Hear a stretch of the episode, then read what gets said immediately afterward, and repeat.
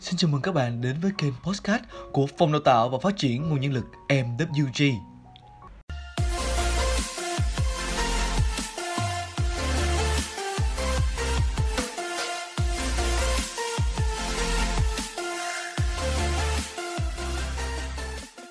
Hôm nay, Phòng Đào tạo sẽ mang đến cho các bạn một câu chuyện bài học từ quả cam.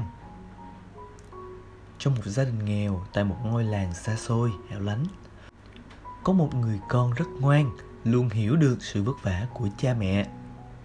Có lần trên đường về nhà, ba mẹ nhặt được một quả cam còn tươi nguyên.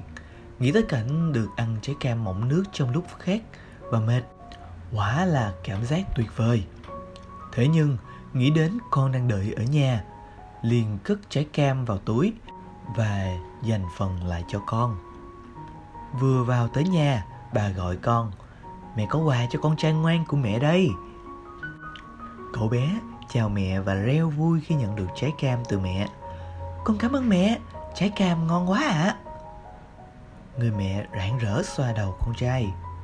Con học bài tiếp đi, mẹ nấu cơm đã nhé.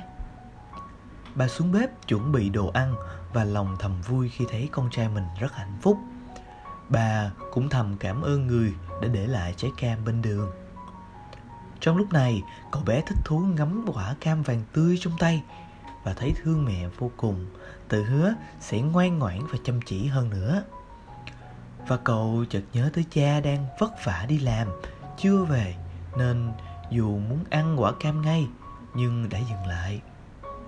Cậu viết vội tờ giấy với dòng chữ Cha ơi, chắc cha làm việc vất vả lắm.